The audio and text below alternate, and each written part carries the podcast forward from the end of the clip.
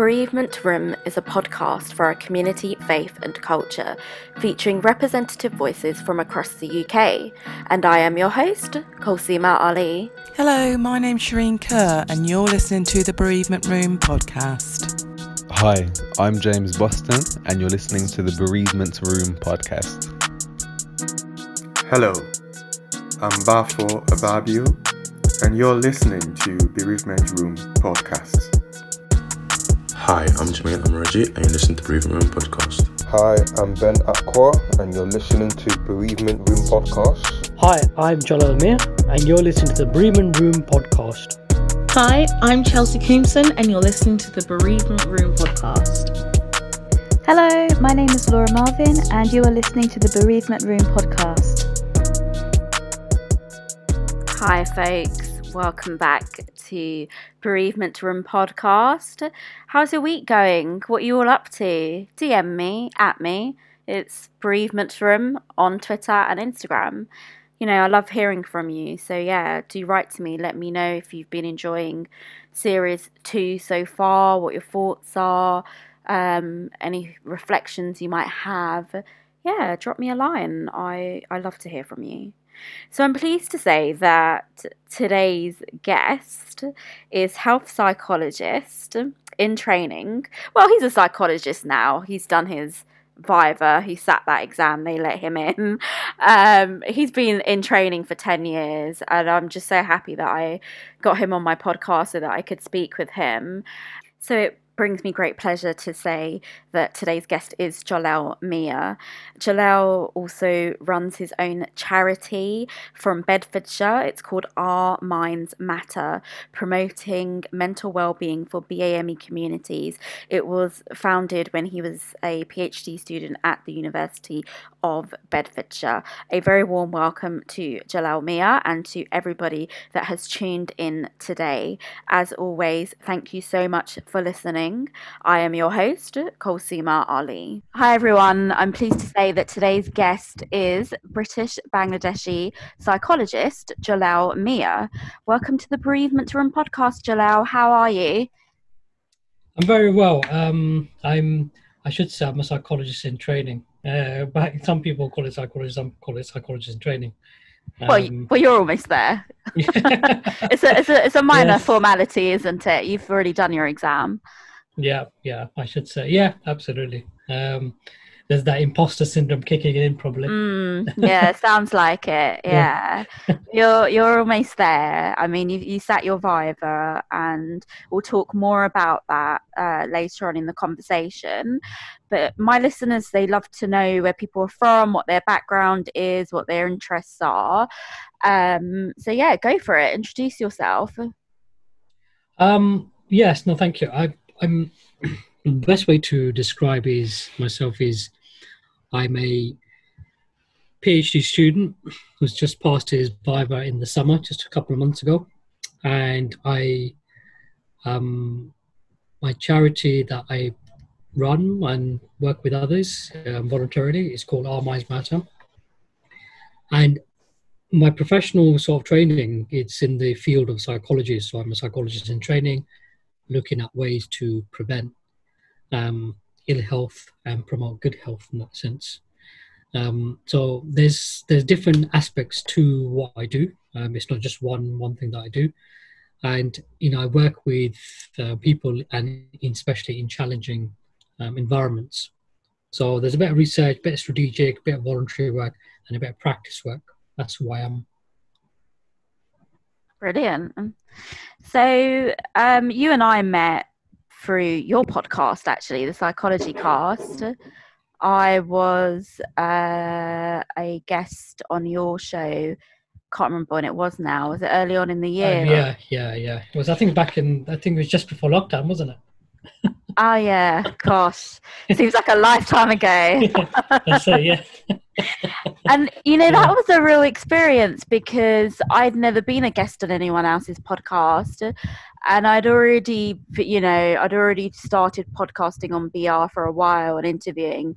So for me to take the guest seat on your podcast was insight to me, just because really I it was a lot of awareness of maybe what I needed to work on um, but also that it's so different to hosting because you are very vulnerable when you're in the guest seat so I actually have a lot to thank you for because I think I've come a long way since then Oh, really? Okay. Yeah, that was not the um, that was not the plan, but no, it was not. no, I was just genuinely interested in your work, and you know, what was the what was the passion and the motivation behind what you were trying to achieve? Like, you know, I'm still in that zone where I'm I'm learning, isn't it? And you know, I need to understand mm. how other people are applying. And I think you know the stuff that you you've said in that podcast, it gave me a better understanding how people apply their work and how much of motivation you know it has to come from a personal space for them to do what they want to do mm. because mm. you know the stuff that you talked about was actually really really you know valuable not just for my guests for my audience sorry and not for me but just the wide topic in general like i think there's a lot of value in it and so i thank you for your time for Aww. coming on and sharing your perspectives yeah, no, it was really good. It was a great learning experience. I really enjoyed it. And I'm really excited that I can have you as a guest now here on the bereavement room. So, talk to me about your psychology journey. Like, why psychology? And um, we can kind of talk about you as a, a young carer age 16. But yeah, why did you choose psychology? Um, I think it, yeah, it goes back to your second, second, you know, your second question there. I mean, second thing about being a carer. I think I, I, you know, I grew up with a lot of like, you know, people who had a lot of problems um, mentally, I should say, mm. um, and both physically I as but socially too.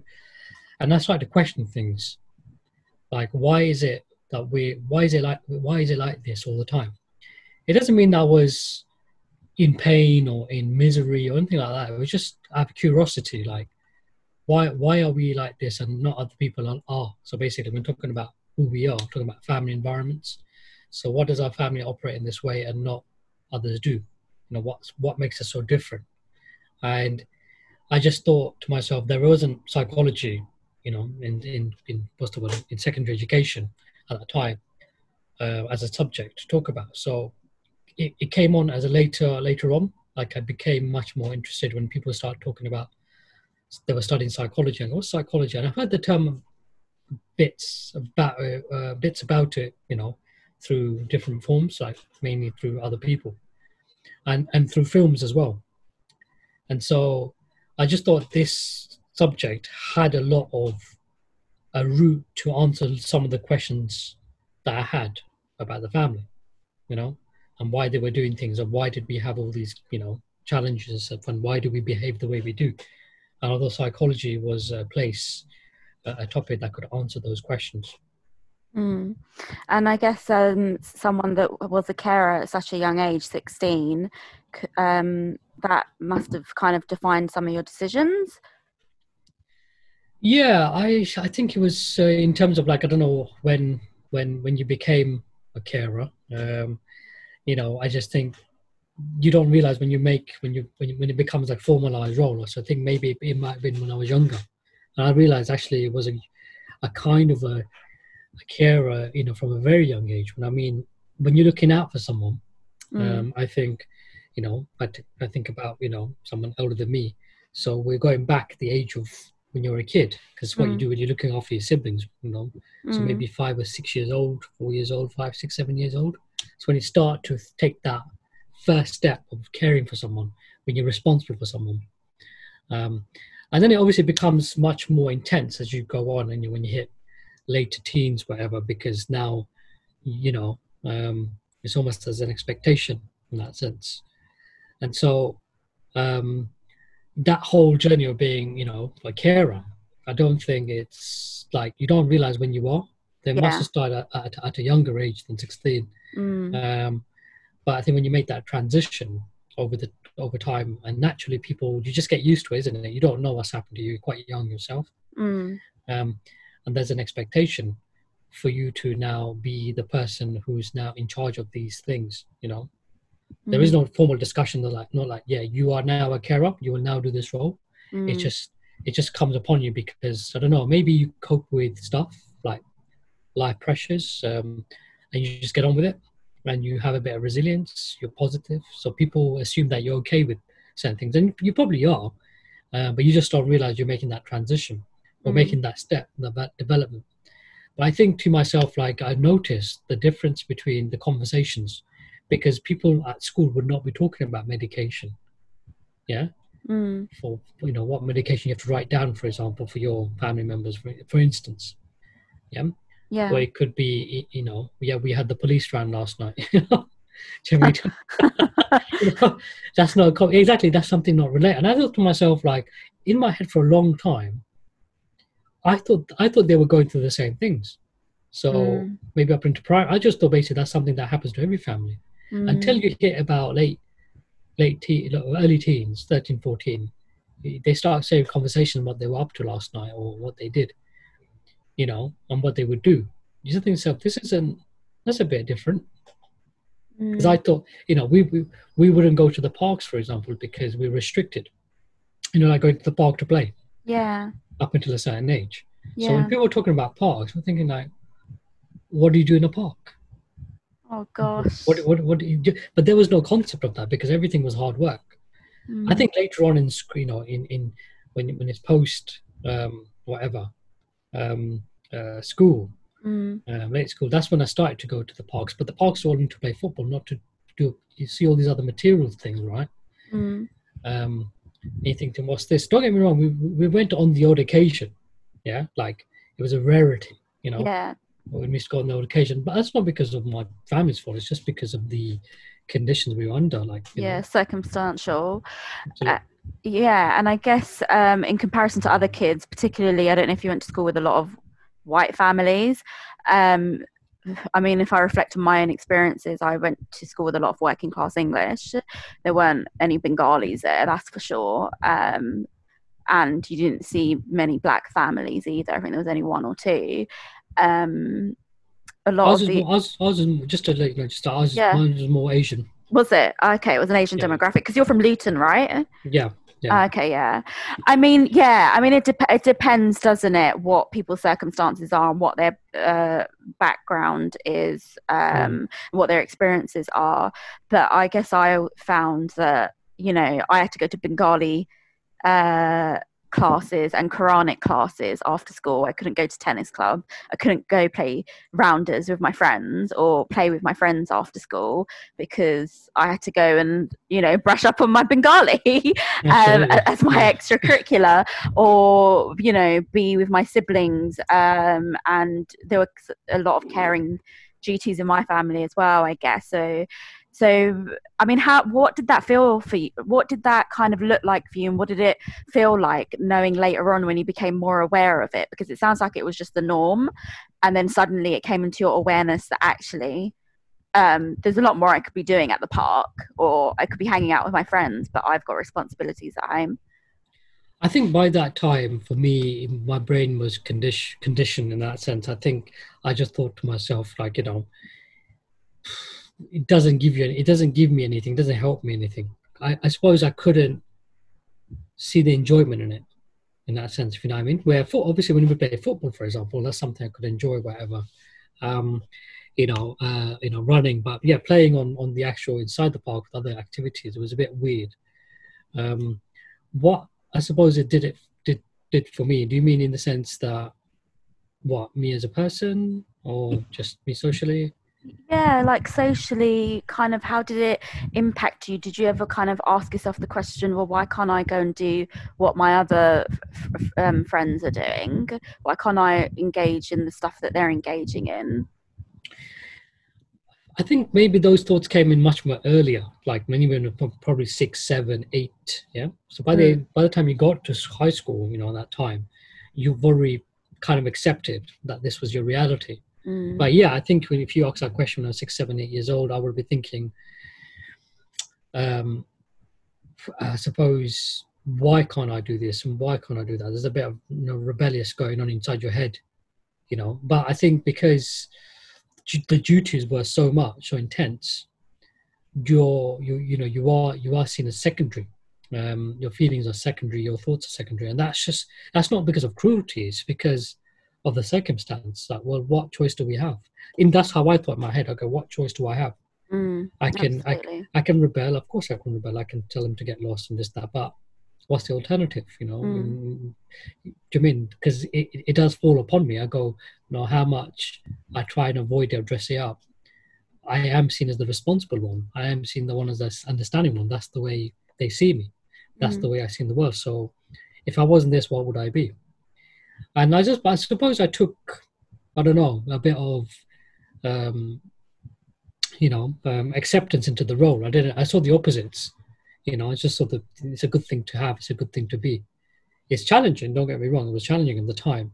So, but developing a sixth sense. So if you would go, if I would go out with my brother, for example, I would have to look out for him. You know, and he's Mm. older than and he's older than me. Ah, I see. Do you mean? Interesting. So, interesting. and I obviously have a younger brother, and it'd be the same. You'd be the, you'd be the middle child, whatever. I don't know. But you Mm. just you'd, you'd have you develop a sixth sense for both, and say, right, we don't do this, we don't do that, we don't go here. We we have to be careful here. We spend the money here. Do you know what I mean? You know, little Mm. things, and you just start to take on that role. So they're looking at you. My siblings are looking at me when we're in trouble. They're looking at me as if the one with the plan to get ourselves out of here. You know, Mm. You know, Mm. look, they look, they would look clueless like when they were kids Yeah. they look at me and say because they they don't know what to do and i i felt for them and i felt okay you should do to sort of protect them whatever because they don't know and uh, they just look at you as if like you're the ones with the answers and Yeah. the truth is you don't know the answer you are second guessing you think to yourself Yeah. okay let's give this a go let's see what happens Yeah. So you were kind of like the role model, even though you didn't have all the answers, but uh, to your family and your parents, you were kind of the the the role model child, I guess. That uh, is yeah empathetic and Mm-mm. I think if I didn't, I think I think if I wasn't, I don't think I. That's what I mean. If you talk about it, right? This is the issue about imposter syndrome, whatever. People get uncomfortable with it. I think you know people around me. I think they might just feel they were. I think they feel helpless. They were unable to help you. That's why they don't talk about it because it reminds them of like, you know, well, you know, it was hard, whatever. I should have done this. I should have done that. It makes them feel bad about themselves, and that's not the point. That's why it's it comes of. This is what I mean about being a carer, right? You you you your mind is basically about protecting the others. It's and it, it's that's what it's about. It's about protection. It's about looking after them. Even today, you can't talk about certain things because you're still protecting them because it hurts them, and you know they're fragile. So now, Mm. when when you talk about your own pain, whatever, and you know it makes them feel bad about themselves. So you can't talk about it because it makes them feel bad. So that's the caring role, you see. But some people don't understand that. You know, Mm, you know what I mean? yeah, I hear you. So yeah, I hear you. and that's what I mean. That question you asked about caring, that's what I'm trying to give you that insight. Like the caring role is about protection, you know, trying to shield them from pain and misery, not just when you're a kid, but even now. Even now, though, as an adult, and because we know that talking is healthy, right? And talking openly about your emotions and your feelings is healthy because if you keep it all inside, it could manifest into something serious. Mhm. What's your perspective on that then? How does that work with the, the caring and protector role? Because you don't want to cause them pain by talking about it. Yeah, the, through lived experience, right? I've, I've, you know, that's why I started um, one of the mental health charities. Um, I would, I would, I would say basically, you have to, you know, you have to externalize. You have to get it out. You have to process. Um, but I would say, you have to do it in a safe space. Mm. Okay, it doesn't mean that you do it within your own family because sometimes you, those are the people you're trying to protect. But doesn't mean you don't talk about it at all. Mm. Find the other space. Yeah Mm. Like respect respect yourself. Don't get me wrong it will never be the same as like people understanding your own journey because it upsets them but it's better than nothing. That's one thing that i look at it from. It's better it's something is better than nothing. That's how i see it. It doesn't have all the answers Yeah. but it, it does help. And I, I think that's the way I look at it. Am i gaining an advantage at helping me? Um because yeah otherwise what happens is you externalize it yeah? You, sorry you you internalize it. Yes. your body your body shuts down Yes. the organs shut down and at the end of the day it goes back if, if, you, if you go back to your carer role Yeah. if you can't how, how can you look after them if you're not looking after yourself Absolutely. and, and i think true. and that's the way i look at it in that sense i'm like yeah i mean you know i'm, I'm, I'm i look at it from a very faith perspective uh, go God God knows my pain, um, and He knows the lengths and breadths in terms of the, the you know the, the, the impact um, it's had. But another thing I would like to add, I don't know if you mind me saying, Sure, go for it. is the journey, right, has an impact on your character and your personality. Mm. Don't don't ignore that. I think a lot of people do. Meaning, it shapes you, right? So I appreciate your own character, who you are, because you know the, the caring responsibility. It takes a piece of you, you know. It takes a piece of you, but at the same time, it contributes to you too, in a po- positive and a negative way. And I think people still expect themselves to be that person they were back then. They haven't realized what journey you've been on themselves, and other people haven't realized what journey they've been on themselves. So, you know, if you become a very confident person later on, yeah, uh, as an adult, Yeah. um, uh, they don't realize that that person has been developing, had to be that person, confident person, through the hardships. So why is it a shock right now that they're a confident person, but we see them as arrogant or you know big-headed or whatever? Which is what I get sometimes. You know, that's quite that's a bit like and a bit unfair. I'm thinking to myself like, very well, actually- unfair. yeah, it's a bit like have you not seen the person that's been growing up all these years with all the adversity? Were you blind? Mm. Were you not sitting at the ring watching the fight? you know Yeah. that kind of thing. Yeah. yeah. So I would. This is why I mean apply caution to those people listening to say, look, understand your own sort of like journey, the hits that you've taken, the marks it's left. It's okay. It's normal. It's nature. Think about boxing ring. Yeah. If someone's hit you a few times and you won the battle, whatever, Mm. um, naturally there's going to be bruises and cuts. and scars, yeah. Yeah, and it takes time to heal. Some are permanent, some heal in a different, some leave a mark, some don't. But don't expect you to be the same when you didn't get into the ring. And I think a lot of people, that people I come across, don't uh, don't um don't uh, what's the word? Don't have any insight into that. You know why? Because they're good people. They're not gonna. They never look at themselves because they're looking at other people helping them, isn't it? You know, because they they come from a good place. Um, and other people with with with uh, what's the word? Um, some people will get it. Some people, because some people see it so close up. Your the hits that you've taken as a person, right? Yeah. And it shaped your character. So they don't see this person anymore because they've seen this character all along. You know, the the the, the person who's had to put up with adversity, hardships, you know, difficult challenges. You know, Mm. it's not arrogance. It's just they've been that person from day one. You know, because they've had to survive. They've had to use it to survive in that They've sense. survived their battles. I love the way you articulated that in the boxing ring and taking a few hits. And it's true. We all have scars and hits that are healing. And you're absolutely right. It is an arrogance. That confidence has always been there. It's just so much adversity has been along that journey. Um, and I just want to, you know, touching on adversity, you didn't have many GCSE grades or you failed your A levels and uh, was it that a teacher said to you that education wasn't for you? Do you want to reflect on that with us?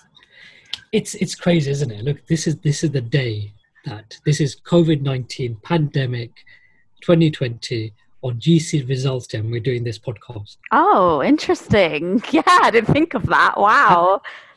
Life is sending us a, a message, right? Ah, That's a sign. Yes. So exactly this day that we're doing the podcast in world lockdown, right? that you know, and post and post the PhD um, exam, whatever um, that we're doing. We're having this exact conversation on this day. Mm. I think life is sending me a message in that sense. And I thought about that the other day. I didn't want to tell you. I was thinking, I wonder what's the word if life is trying to send me a message. And yes, so very to this day, um, I received my results for my GCSEs.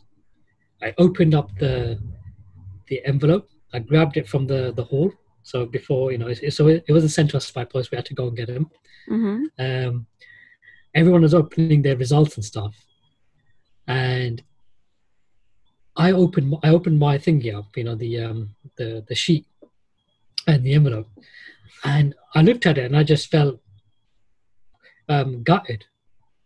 I did. That's my honest feeling. I got three C's, and then I went over to another teacher, and he had my other grades. Yeah, um, like for for my for my other subjects and stuff. And I was just hoping just two more. So my target was five. Yeah, five eight C's. Got three C's. And I looked at it and, it, and I opened it and there was disappointment again. And I didn't. Everyone was was quite happy at that time in that sense. But because of my caring, I, it brought everything home to me in that sense. Like you know, the whole caring experience and all of that stuff. I'm not saying that's an excuse, of course not. Um, but it just brought, brought everything home. Like, okay, well, what now? I felt gutted in that sense. I got three C's, but after like um, I don't know, maybe throughout the day, later on the day, because I actually felt disappointment. Throughout the day, later on, I just thought to myself, no, these grades are mine, right? That's how I looked at them. It took me a while to get them, but these these C's are mine. God, I think I've got quite a few D's. Got two C's in English and one in drama, I think. Um, but I just thought these grades are mine. At least they're mine, isn't it? I didn't cheat. Yeah. Yeah, I exactly. didn't get. I didn't, I didn't get anyone. I, I wasn't given an extra resource. I did my best on the circumstances. Uh, That is a true reflection of my stuff that I did under the circumstances. You know, Mm. like do you know I mean? And I'm sure if they asked me a question, I, I kept saying, look, you know, I'm sure if they asked me a question on medication or olanzapine, I would have got an A star for that. You know? yeah, you've been able to read off all the complicated diabetic tablets. The Yeah. symptoms and how it works and Yeah. what is it for and all of that stuff and when to take them and all of this stuff. Yeah, you know, you know what I mean? You know, uh, and, and that's what I mean. I just thought to myself, you know, I wish there was questions around that. And then maybe that's where the psychology bit came in, mental health bit came in about Yeah, academia, you know, in terms Yeah. of like education. I wish there was questions about what I did know. It's not what I don't know, yeah. And so uh, basically, um, yeah, the GCSE three the three C's, and I just thought to myself like, this is.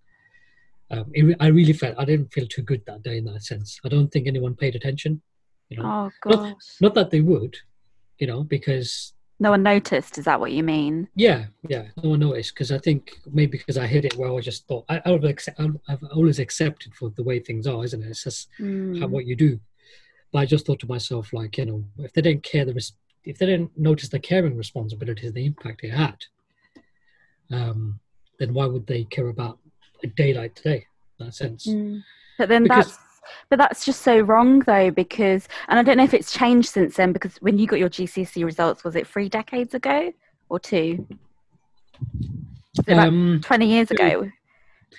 um, it would be yeah, about almost twenty. Yeah, so two decades ago. Yeah, Okay. 16, 16, yeah, 16, 18 years ago, eighteen Mm. years ago. Do you know if um, carers now, because there are lots of many carers still that are getting their GCSE results, that actually the um, teachers would pay more attention and I think they would, but I think, if I'm honest, not much has changed in terms of support for them. mm, I think there's acknowledgement, better than Mm. nothing, right? But yeah, there's no proper resource. We don't. They're not. They're not given what they need in that sense. You know, when Mm. extra resources basically, and so I think acknowledgement is there.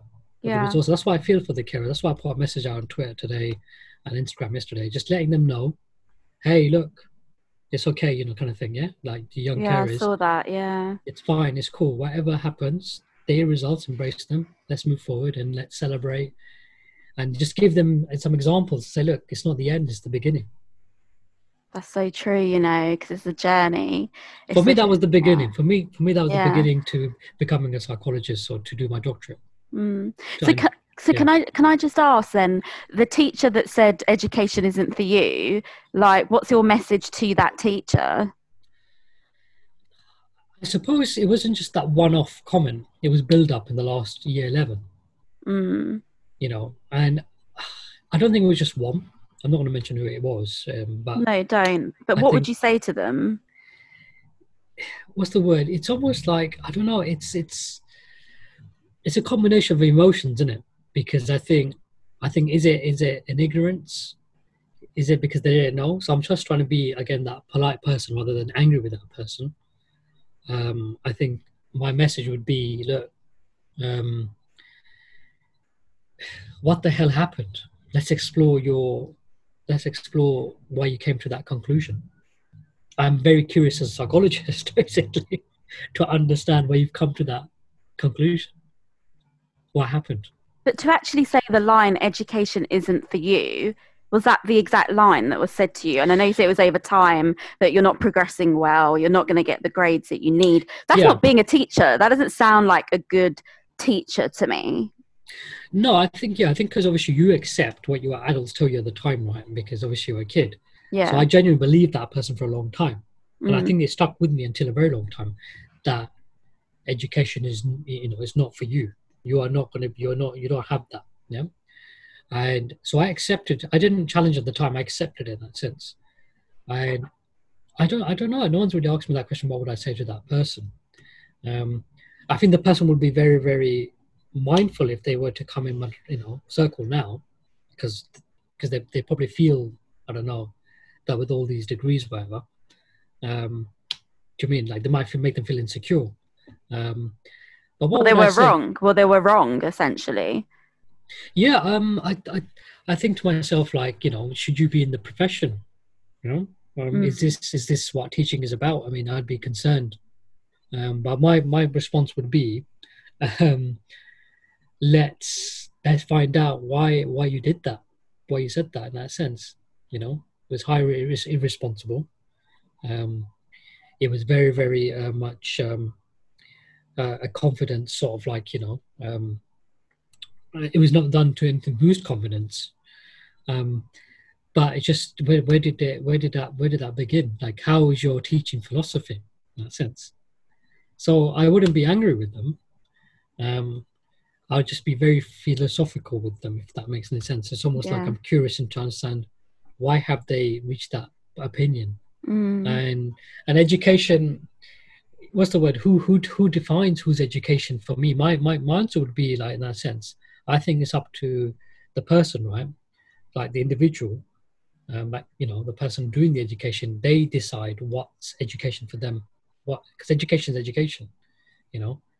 I think they're the best judge. Like for me as a young person i would have been the best judge what's my education? So in that in that time zone it would have been the life experience of being a carer. That was my education Mm. you know, Ah, it's not, it's not a teacher, it's not a an academic, if you like, to tell you who has authority over you, um, to provide an introspection into your life, into your mind, because no one has that. Only the person who's doing the education has knows exactly what they're feeling, what they're thinking, what their journey is. They can share, they can share like you know suggestions, but to say to define you in that moment was catastrophic. Yeah. if that's could- the word to use, yeah. Yeah, it is because it can leave a really nasty, you know, lasting impact on how you feel about yourself and how you move forwards. And I'm just really happy to hear that you have moved forwards and you've always asked, well, why? And you've always questioned certain things. And I'm just really happy that you are where you are and you're continuously learning and that you see it like that. Because I think um, when I failed my ABC business, which is equivalent to A levels, I was I couldn't understand it. It was so confusing, and I was so like angry at myself, but angry at the fact that these teachers just didn't care. They were just like, "Well, you're a lost cause now. What are you going to do?" You know? I mean, no, I mean, I, I'd absolutely, I'd, I'd, I'd add that, we know my family's experience of being a carer, building the resilience. Mm, That saved me in that sense from being destructive. mm, If I didn't have the resilience, that might have crushed me. But because I was already there, I was like, yeah, I know life's crap. I know I'm crap. I know I'm like, I'm useless. But I'll still play the game, you know? Because mm, in, in school, um, you know, there's been like good moments in school. Like I was a school um, um, football captain mm, for the football team. Yeah. know? And that was a big moment for me in that sense. Okay, academically, I was not there, but in football, I was the captain for this team. Mm, means I had leadership skills, so I, I was able to communicate. We won a few tournaments, you know, and to be like you know chosen as a captain because they choose you as a captain. You don't you don't take it. yeah, That was quite exactly. nice. I should say I should say that the one teacher did give me did give me some confidence. She said to me, "I'm gonna get I'm gonna get two C's out of you." She stopped me in the corridor. Mm, I'm gonna get you the two C's out of you if it's the last thing I do, Jalal. yeah, and I, I think that's amazing. And she did. And she did. Yeah. Yeah, I think that's amazing because I, yeah, and you you say that about football. You know, you can get leadership skills through other activities. Doesn't always have to come from the books. It could come through physical education, and um, other team building exercises. Um, so yeah, uh, all is not lost. I think it's really interesting, like your journey and the way that you kind of um, translate your experiences. I think for me at the time, it was just perseverance and determination um, to try and make changes, I guess, to get myself to uni. Uh, I can't actually say that anyone was there. I think I just did it on my own. Yes, and that can be very isolating, isn't it? It's like you don't know, and you don't know if you've done the right thing or not. You know, sometimes you just think to yourself, "Am I, am I supposed to be here?" Yeah, I think my aim was right. I need to get to university. What do I have to do? Like, what, what, what resources am I left with? What can I do? Because the future was looking bleak, and I think people can you know, when something like that happens, when you f- fail or don't get the grades that you need, you know, the way you process that and who's in your environment and who's going to help you, I think, is very, very important. And also the tools, your inner resource and tools. Yeah, yeah, get absolutely. you Yeah. to get you to where you need to be. Um, well, well done, you. Very proud of you. Oh, Very- thank you. Very proud of you. And i think hopefully a lot of the listeners you know they'll get a lot of value from your hearing your experience but also might also resonate it with their own journey. So i just want to talk about being bangladeshi quickly before we go on to grief.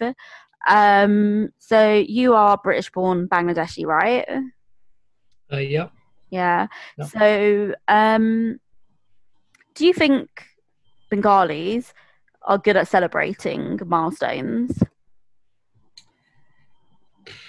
I think when it comes to celebration, like um, like certain occasions, like you know weddings, and some to extent birthdays, they're fantastic. They're amazing. yeah yeah like they're better than most. Like do you know I mean, like you know, in terms of like the way they go about their celebration, acknowledging it. But when Mm. it comes to um, certain key points in, in, in sort of like uh, people advancing in terms of their um, situation, in terms of like improving their prospects, I should say, yeah, prospects, yeah, hmm whether it's education, whether it's work, whether it's business, whatever, yeah. We've we've do you mean compared to the weddings, like it's way down on the floor.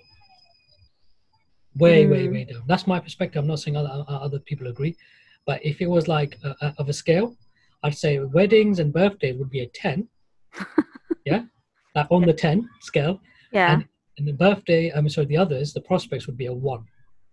That's how far we are. That's what. That's how far we are. why do you think that is I think it's a lot to do with um, insecurities. Maybe it's to do with um, high levels of poverty. Like there's a big, big uh, population that we we have um, that roots back to generations and to other places in the world that they we live in the poverty in that sense. And when we feel that someone is, you know, progressing, improving their prospect, we feel abandoned, we feel lost where weddings, right? Weddings is something we don't feel the loss. We're able to relate. We know it's going to happen. It might happen at a different scale, okay? But because we're able to relate to weddings and birthdays a bit more, like, for example, birthday parties, whatever, we don't feel threatened. But prospects, we feel threatened. Like if someone's progressing just even a bit, right? We feel they have something we don't, and we feel threatened by that. It shows us to be insecure. It shouldn't be like that, you know. Um, but it is like that. That's how they feel. So I think the, the, the difference between the two examples. I don't know if that's a good example. Birthdays and, and well we do celebrate weddings to the nines i'm going to be honest and it is a big cele- celebration within our community that's true birthdays when i was growing up wasn't a big deal it's a big deal now for my nieces and nephews generation the generation below me but when i was growing up i'd be lucky to get a Yeah. birthday present or any kind of acknowledgement that it was my birthday i mean i would just repeat my birthday until someone notices it um but in terms of the education thing, yeah, I think it is related a lot to poverty and even businesses. yeah, even new ideas. You know, it doesn't have to be just you know educational markers, but in terms of high moments, it's also like big moments in people's life. They've taken the risk. They've taken a bit of like, you know, an educated guess, like they're just going to put themselves out there and see what happens, whether it's a course, whether it's a business, whether it's an educational thing, whatever they've done, you know, we don't mark the moments as well as well as we do as a wedding in that sense. Mm. So, what did you do when you finished your Viva exam? Did you celebrate with the family, or you went to the chicken shop, right? Yeah, um, it's funny because we do, this was this was the first time in the university we're doing it uh, Viva in the in the home. We normally have to go to the university to the exam. Mm-hmm. Yeah. So it was very weird. I mean, I had, you know, I said to once I finished the Viva and passed, I told mom told my mum whatever. Um, you know, she was in the house, you know, and uh, she she took it. Obviously, she, she, she she's trying to best understand what is that with what I've done because obviously of the, the mental health side of things, yeah. Mm-hmm. Um, so I think she got it in her own way, as most people have said it to me. Yeah? So I went out and I just because you're so hungry. Yeah. Trust me, you felt I felt so hungry. I was I was thirsty, but I was hungry more. I just wanted. I used a lot of energy this whole exam, and I went to my favorite chicken shop. My friend took me actually, and uh, I got him and me some peace because he was there with me all the time, and uh, went to that shop. It was empty because obviously COVID, but I saw the guys in there. and They were quite happy because they always ask me, "How's the research? How's the sun?" They saw me as a young kid, yeah, going to going to going through difficulties and you know, getting the food odd, and that food tasted good. So I went to the chip shop, bought some chicken, and uh, bought some chicken, took it and ate, and it was the best food I had in my life. Is that because it just tasted a little bit sweeter, a little think bit it did. more? Yes, yes, it did. It was, I don't know, maybe it's with the spir- spiritual essence in this sense, but it definitely was blessed. It just, and then uh, I put the post out on social media. Um, but I think uh, what I did when I said to people, I just put the one word past because I was too tired to write a whole story. Yeah. I did do a vlog on the day, you know, before, but after the as soon as it passed, I text everyone passed, and um, I told, yeah, I just didn't. I was just literally in a daze the whole day. But what I did immediately was to go to the chip shop and have my favorite chicken, and then I had a nap afterwards, and that's about it. Sounds Um, sounds pretty good to me. I like it. I like. I saw that video you posted that you'd went to go and get your chicken from the fried chicken yeah, shop. um, because you know what it is. People wa- wanted to know the results, isn't it? So I just thought, let me just do this thing, and some people got it, like in terms of like um, the happiness and stuff. But other people became a bit odd in that sense. You know, they wanted a bit more of a personal message. I'm like, I'm shattered. You know, I, I haven't got the time and the energy, mate. you know, um, I'm literally just gonna what's the word? Eat this thing, tell everyone in one go, right, and then rest, recover, Mm, because my mind was, you know, was disoriented for some time. yeah. I was all briefly messaging, not even messaging, just replying, but it was really just one word answers for a week because I was still recuperating in that sense. Mm, So that's how I did celebrate. yeah. Recovery takes a while, and also it might have been the shock as well because I always find when you've achieved something or passed, it can be a bit of a shock to the system uh, after Yeah, yeah. anticipating. Yeah. Yeah, because you're always in, always in, you're you're in fight mode all the time. You have to be because you know as a young carer or whatever, um, you know you're never off it in that sense. Mm, So, you know, when you complete this thing, you just still know there's still fighting in that sense. But this thing, I don't think I realized I passed. It still doesn't hit me even now after two months. It's still, you know, um, I think because your goal was to understand what the hell was going on with the family, isn't it? mm, Mental health side of things, you know, you're focused on that in that sense. Yeah. So, so you just That's don't understand. priority. Yeah. Yeah, uh, it's interesting. Yeah, I, I ask about celebrations just because I don't know how much we really celebrate, and I think it's getting better as generations go on. Um, but I don't know if, uh, like, I I, mean, think, my- yeah, go on. Sorry. Not, not I think my family, I mean, my sister cooked some food that was quite nice in the evening, went down. Mm, and that's quite good. And you know, which I mean, uh, that was a bit of closure. mm, And then you know, some relatives um, who I knew You know, I say this out, you know, quite clearly. Who I knew, um, who were there for the family all those years ago. Those people came to my mind. Who've been there, Yeah. um, and I, you know, I think my sister told him like a few days before. Um, you know, please uh, bear in mind he's got his exam coming, but he remembers your kindness to me. Oh, that's that really time. nice. and that Yeah. encouragement and that encouragement from from a young age Yeah. like well done whatever you're doing just you know just keep going whatever and there's a few you know select individuals who are very very prominent just because they might not be there in terms of like um you know for, for presentational purposes but Mm. they're there in spirit they're there in kind words they were there at that time you know they were there when the chips were down Mm-hmm. like i have not forgotten as a kid Yeah. you know, who was there by my mom's side and you know dad's side, whatever, and the difficult time, homelessness, and you know all this stuff. Just because I was six, seven years, eight years old, whatever, I wasn't blind. Yeah, of course. Yeah, you yeah, you felt that physically and emotionally Yeah, um growing up. But so it kind of brings me on to the professional space in general. Do you think there's uh, is there a low representation of Bangladeshis in the professional space? You know, does that do we need to do a bit more work? Do you think that's shifting? What's the why in, thoughts? in psychology or just in psychology, but all all all workplaces really. I mean, if you take publishing for example, you'll very rarely see a Bengali in in publishing, um, because we are generally seen as a subordinate of South Asia, or we usually fall off the South Asian narrative because people generally refer to Indians and Pakistanis. Um, and then we kind of are an afterthought. Well, that's just how I feel about it. Do you have a personal thought on more Bangladeshi representation in psychology and just generally? Yeah, I think you know our identity is you know is what makes us who we are, right? And we we can we can make a, a significant contribution um, because if we help if we help someone else, then we help ourselves. Um, and it works the other way around. If we help ourselves, we help someone else.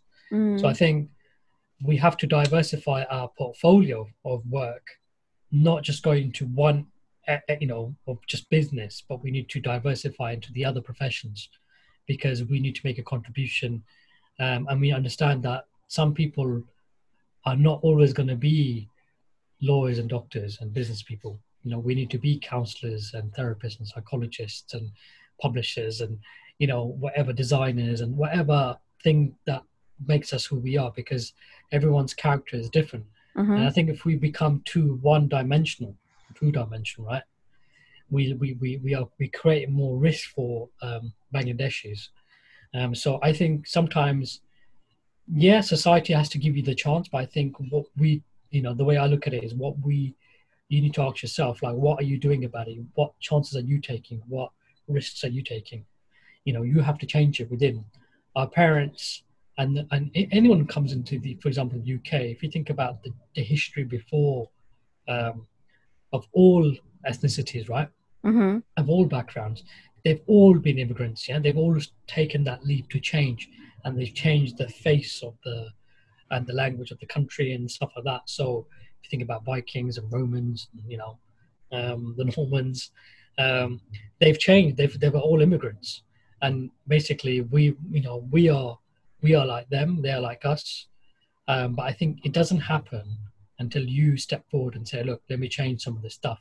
So i think while you can expect society to, to give you the chance i think you need to um, participate in, in your chance and i think that goes not just for psychologists but also other professions too i think yeah there needs to be change within the industries to diversify our portfolio they need to change the structure. Like some of the structures are very European, and I think they need to. Uh, you know, there is a lot of bias in trying to get into certain industries. There's a lot of recruitment bias, for example, um, that might stop someone from I don't know Bangladeshi community breaking into that industry, even if they do want to participate. Um, so Oh, yeah, yeah, yeah, yeah. I mean, the industry. I mean, yeah, the industry, of course, have to take responsibility because I think they're missing out economically, right? And they're Mm. missing out on the intelligence. They're missing out on the business and the intelligence. So let's look at it from an evolution perspective. Mm. You know, they're missing out on things that could prosper and to further evolve as a society. Mm. You know, so when you make discriminations, you're actually doing it yourself a disservice. That's why we talk a lot about the mental health charities. It's all about BAME to say, listen, you know, if you don't get this right, you are basically making your service a lot more ineffective, which is not what you want. So it's about showing them, look, if you work in this way and make your services accessible for all, you as an individual are able to be more effective and the organization become more sustainable and become more helpful. Mm. And it improves your own morale, it makes you feel good. So it, it helps everybody if we get it right in that Mm. sense. you know? Absolutely, I couldn't agree with you more. And um, Bangladeshis are definitely just more than the curry house. Like, you Yeah, know, yeah, yeah. yeah, we, we, you know, there are so many successful Bangladeshis. I bet there is so much more that can happen within our own community as well in terms of participation, as you say, which now brings me on to your perspective on grief. Feel free to draw on your own personal or professional experience of grief. Um, see, grief is something that obviously, you know, I've not experienced grief immediate um, with an immediate family. Um, Mhm. So I should put that out there for the listeners, of course. Um, but I did, you know, that was the, the, the, the, the significant most grief for me that I experienced emotionally was probably the loss of my uncle. And that's because his vision was to come and change the status quo for his generation when he came over. And I think he did achieve that, you know, in some aspects, like, you know, he settled and got family and stuff. And in terms of education, you know, everyone says to me, you know, from his siblings and stuff, I mean, from his children, they say to me, he would have been really proud of you for what you did. Because, you know, when I said to you about recognition and acknowledgement, about the Mhm. journey and stuff, I think he probably did see it. And the fact that he's not here to celebrate this moment Yeah. of his of his decision to take the decision back then in the 60s or whenever it was that has actually come true to some you know fruition in that sense it's that Yeah. vision yeah to say it will improve things for the generation yeah like Mm. you know some of your legacies and your ambitions and your hopes has come true. Not all of it because you're not going to get everything but it's good to have those dreams right? That's why we do things. And to see it come true maybe in his eyes that's what according to the children say to me you know because he would have been proud of me in that sense. So for him to go just before i was just I think i was just starting the phd because he was he was he was interested in to know my journey in that sense. He would ask about psychology. What is he up to? What is he up to in that sense? He would not ask me directly we would ask his children what is so up to he's interested to know about the progress so for him not to be there was quite was quite sad in that sense because I think that would have been. And the second most thing was the person who goes back to grief was, um, you know, when I was ten, I was ten, about ten years old. Mhm. On my on my birthday, I found out this person had died, who was a very big supporter of me when I was a kid. In terms of like, they would always give me unconditional love. It was like a So an auntie, like a not family friend auntie. yeah, family friend auntie. So Yeah. when, when I think when we were made homeless back then, you know, it was her family that took us in, Oh wow. you know, and you know, it was she was the one that you know, and she liked the engagement. She was she was a bit oh, she was quite an old lady, um, but she liked the um, I think the the the, the cheekiness in, in the in the ch- in the children, you know, because we'd play about, isn't it, as kids, Yeah. and it, we, and we feel more safer when someone someone loves us, isn't it? We feel more playful. Of course. Yeah. So she would enjoy that and she would give that unconditional love. So when after a few years after that, when I found out um, on the birthday, oh she's passed away, that was a big shock. It was almost like I never thought people could die, like someone close to you, and then it made you thinking about your own people, isn't it? So when I think about it right now, she's a person who'd be who'd be singing my praises because she gave that unconditional love. Mm. Yeah, you would think about her. She was obviously a big part of your life because she helped you, you and your family out. and to Uh, be human and to be human like yeah, she made she made me to feel uh what's the word that um yeah it doesn't matter what's happened in, in your family whatever that it's okay to be still accepted in that sense so it made me feel Mm. accepted and safe by the sounds of it. Very safe because you were. oh made- yeah 100% and so when the when the when when I passed the exam I you start I start thought I start thinking about that old lady. I wonder what she what she would have said in that sense. It would be nice to have the conversation. It would be nice to go and visit her. But obviously, you know, this was going back you know, a long time ago. Yeah. 20, 20 odd years, whatever. But your grief would take you back there. Like if you when you've achieved, achieved or reached a milestone, I guess you would think about those experiences and the person that was there for you, that you know when you most needed them. Yeah, just just basically in terms of like you know there just be there would just be genuinely whatever you did, whatever happened, they'd be happy for you and they'd just be there for you, and they were there. You know, this was a proven example Mm. and you can tell by the sense of the you know the emotional intelligence or the empathy this was Mm. basically done unconditionally Oh, of course. She housed you. yeah it wasn't done oh you know i need to look good i need to i mean i gotta do it because it's my responsibility i do it because i care about you as a Yeah. human being Wow, that's just uh, that's that's just such a big thing. It's such a big thing, and especially for you as a child to go through being homeless, and it's such a big human thing for someone outside of your family that is seen as an auntie to to do that for you. And uh, yeah, I hear where you're coming from. That you know you when you reach your milestones that you would think about that and your grief for her. Um, which kind of brings me on to talking a bit more about bereavement. Um, sometimes people might see a psychologist in, in, instead of a psycholo- uh, like a psych- therapist psychotherapist. God, I'm getting them mixed up. It's really bad. Let me start again. i did that yeah i did that first They're not the same thing, everyone, by the way. Um, sometimes people might see a psychologist instead of a psychotherapist or counselor for bereavement. Why is that? What's the difference? Uh, from for me, so the psychology perspective, um, how I would answer that is, I think we explain why certain things the way they are. So that's our perspective. That's our approach to the topic or any topic. We apply a scientific explanation of the way Ah, things are. okay. Scientific. Okay. Okay. And psychotherapist is more about talking and not actually giving you the answer. Uh, it's more of a therapeutic model. Um, yeah, it's a not- processing. yeah, it's processing. process. Yeah, I, Ah, that's how I would see. I mean, um, Yeah. that's how I that's how I would see it. It's like we explain, they process. Mm. They help you. We help explain, understand it to you, but they would help you process it. Ah, I see. Interesting. I've never seen a psychologist. Hmm. I wonder what that would be like to get the answer, the scientific answer, because I'm always processing. It's, it's almost like we would give different perspectives, right? So it wouldn't be like one answer.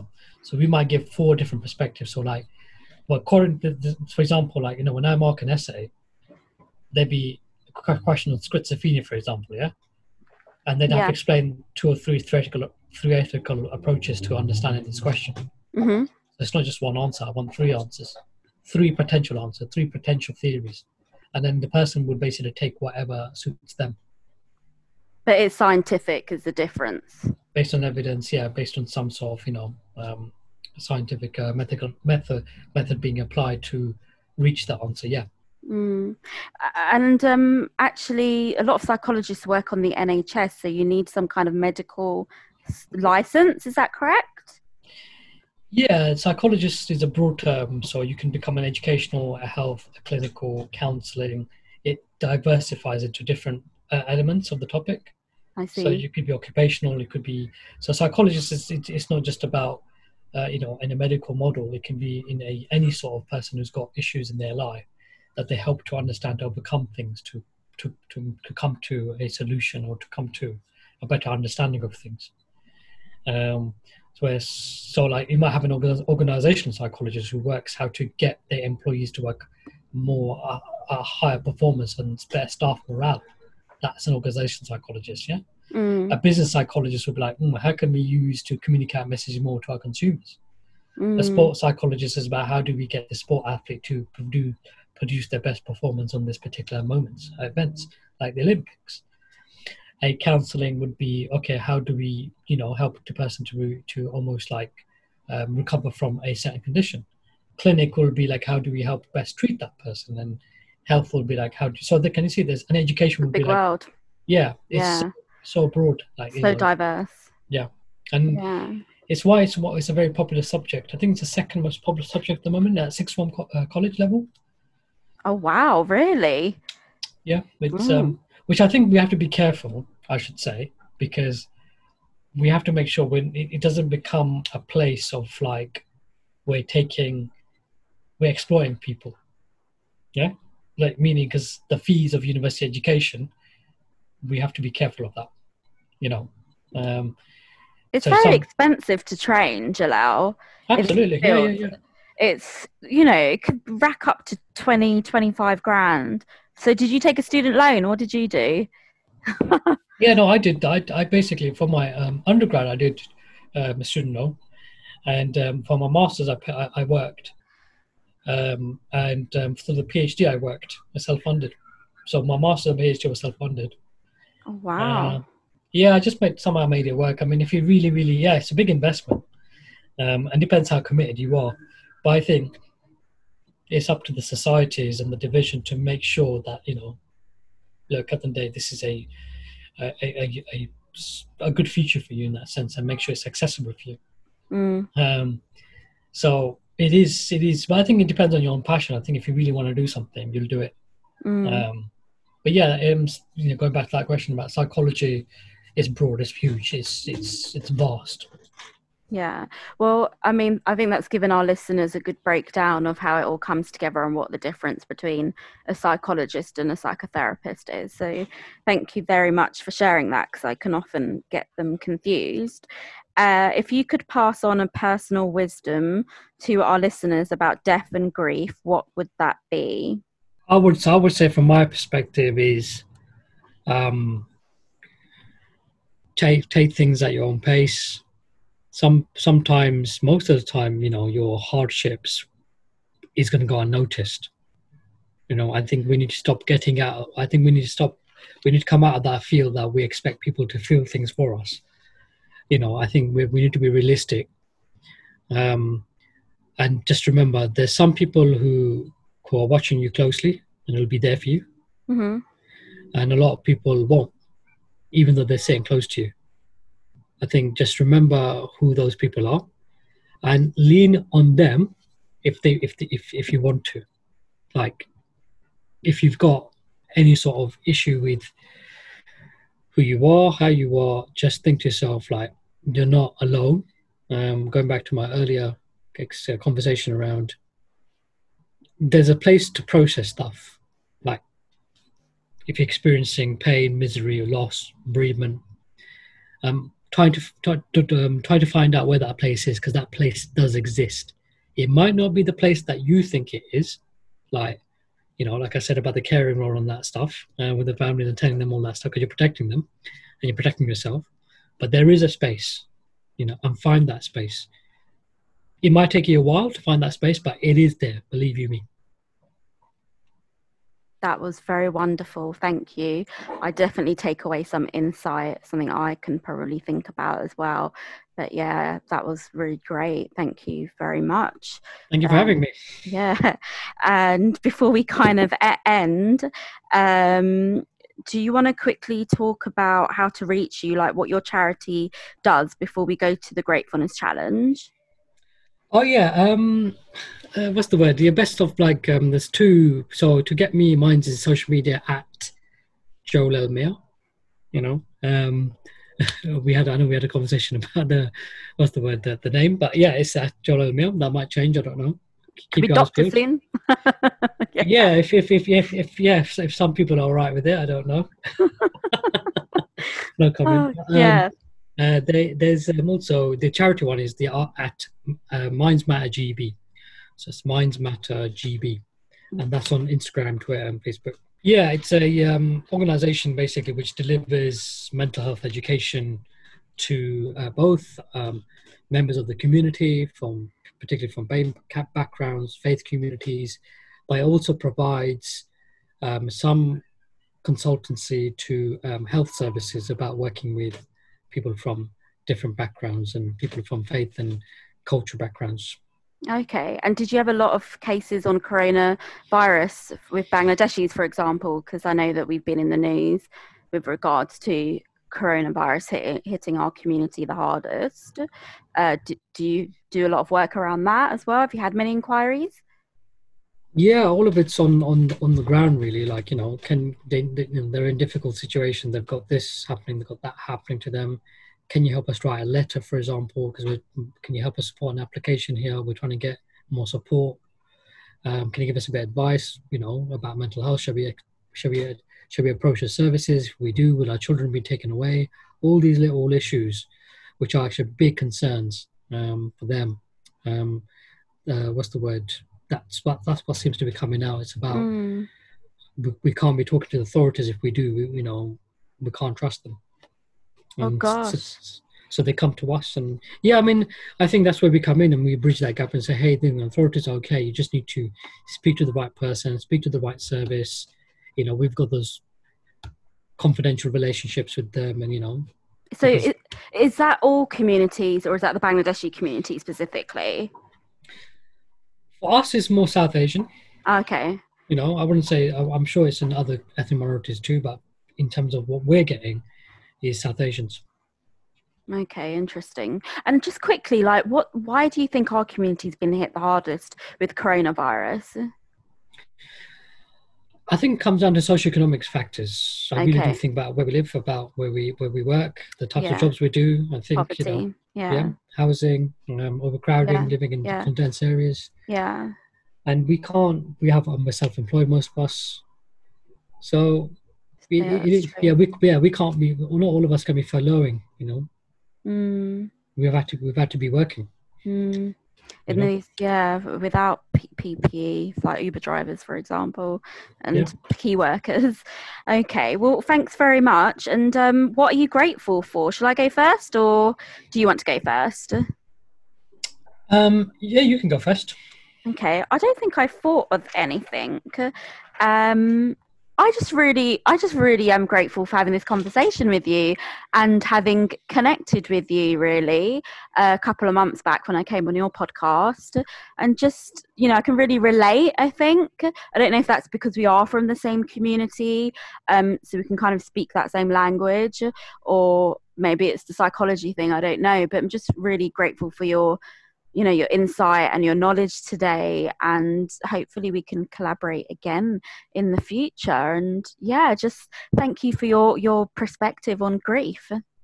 No thank you for having me man that's you know it's giving me a chance to share and hopefully people find it really really helpful. Um i'm what am i grateful for? I suppose i'm grateful for the opportunity um as i've said. Um and i think to share on grateful for a day that's the actual GCSE results day. You know, yes. that is something that I'm grateful for. I didn't plan that. No. Um, we don't know if the GCSE results were ever going to happen. Even yeah, I didn't. Yeah, yeah, I didn't schedule that on purpose. yeah, and um, I would say I'm, I'm just grateful to basically part, you know, able to participate and tell my own story. That was Jalal Mia on why we do what we do based on his own experience as a young carer and his perspective on grief and loss. I love his reflection on finding that space to process it somewhere. It's just that it might take a while to work out where that safe space is. And how he talked about that analogy of being in the boxing ring, of taking the hits and the scars from adversity that we experience in life.